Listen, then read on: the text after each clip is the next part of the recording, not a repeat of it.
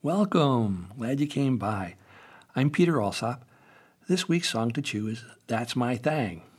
After we listen to it, we'll talk about how some of us get so completely absorbed into the different things in our lives.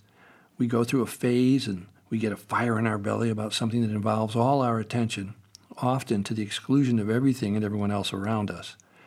It's kind of like what happens when we fall in love and become totally absorbed with someone else we can also fall in love with some thing that we focus on, and it becomes our thing.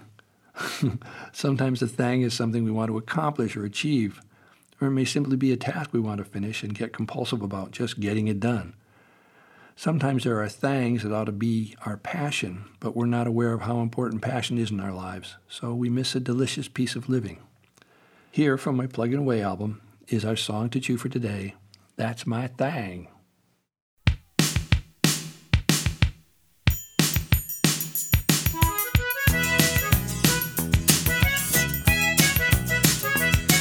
Said, hey, bang, that's my thing. I do it all the time and I do it for free. Cause nobody does my thing like me. I said, hey, bang, that's my thing.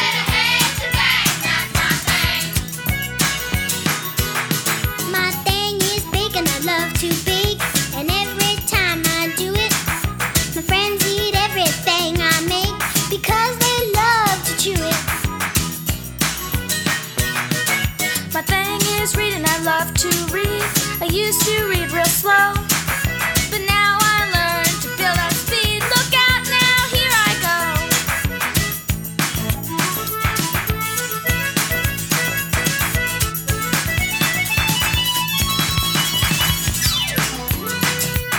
I said, hey, bang,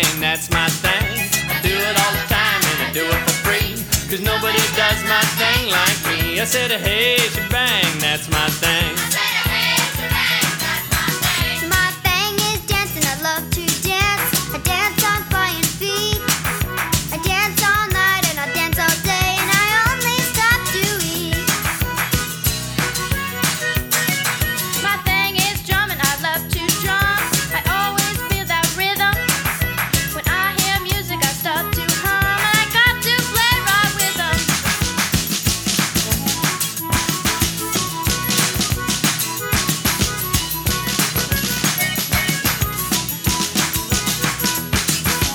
Said, hey, bang, that's my thing. It's a thing I do when I'm feeling blue. It's a thing I do when I'm happy too. I said, hey, bang, that's my thing.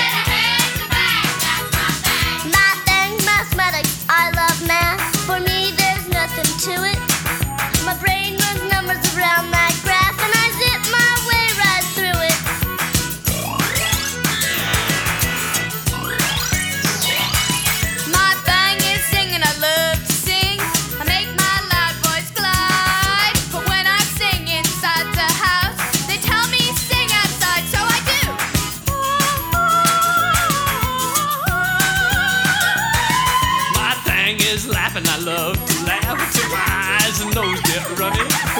my friends get started and I can't stop because their faces look so funny.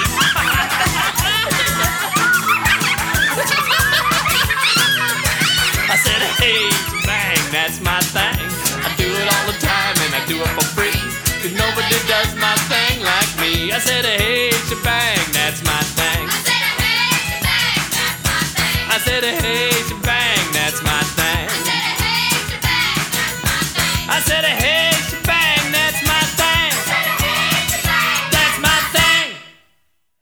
Michelle Browerman played the synth accordion, and I programmed the DMX drum machine, played bass, triangle, and I sang with my kids and a whole slew of our Topanga friends. Solos were by Willow, Megan, Inara George, Ariana Hout, and Abby Stallcup. When someone doesn't really want to do a chore, we call it work. But it isn't really work for someone else who enjoys doing it. We grow up with messages like, when your work is done, then you can play, and I have to go to work now. These kind of messages teach us that work is not fun, but many people love their jobs and feel good about the work they do. Unfortunately, many of us learn to value what we do by what we get paid for doing it. Artists often work for little or no money because they love to do their thing. It's an expression of themselves. doing your thing makes you feel good, and if you can figure out a way to get paid for it, that's great. Some people work compulsively and obsessively without regard for how they're feeling. When we do that, we feel as though no one else can possibly do this job as well as we can, and therefore we're needed. Our preoccupation with our work is a very effective way to stay out of our painful feelings. Unfortunately, by avoiding painful feelings, we prevent ourselves from making any meaningful changes to alter our circumstances and take better care of ourselves. Sometimes we're obsessive about doing something that feels safe and natural and comfortable for us, like playing music and like all the things in our verses cooking, reading, drumming, dancing, mathematics, singing, laughing. Bruce Phillips was one of my dear friends and teachers. He was also known as U. Utah Phillips, the golden voice of the great Southwest.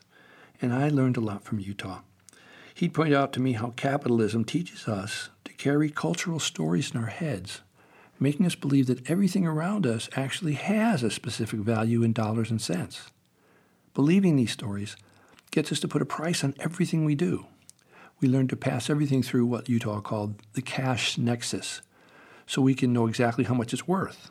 Problem is, a story like that leads us astray and takes the gorgeous range of passion in human endeavors and quantizes all of it into flat numbers and the values get assigned that actually cheapen and change the way we think about our life on this planet. Let's say I'm a lawyer who gets paid $200 an hour at the law firm.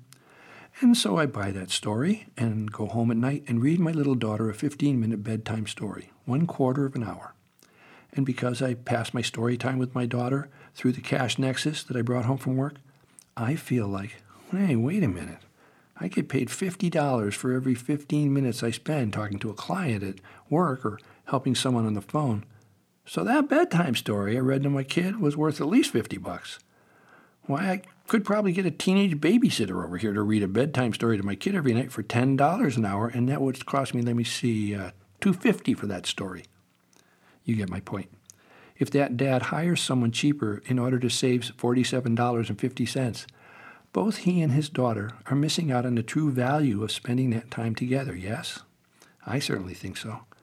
And I bet that dad will wish he'd thrown out that capitalistic story he was carrying around when he realizes that reading to his daughter could have been a thing, a thing that he would have really enjoyed, as would she, if he'd only realized how valuable it was when she was little.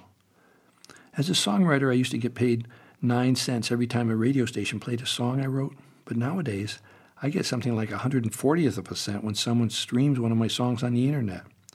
Songwriters can't make a living from that kind of income stream. So I have to earn a living from some other kind of income stream.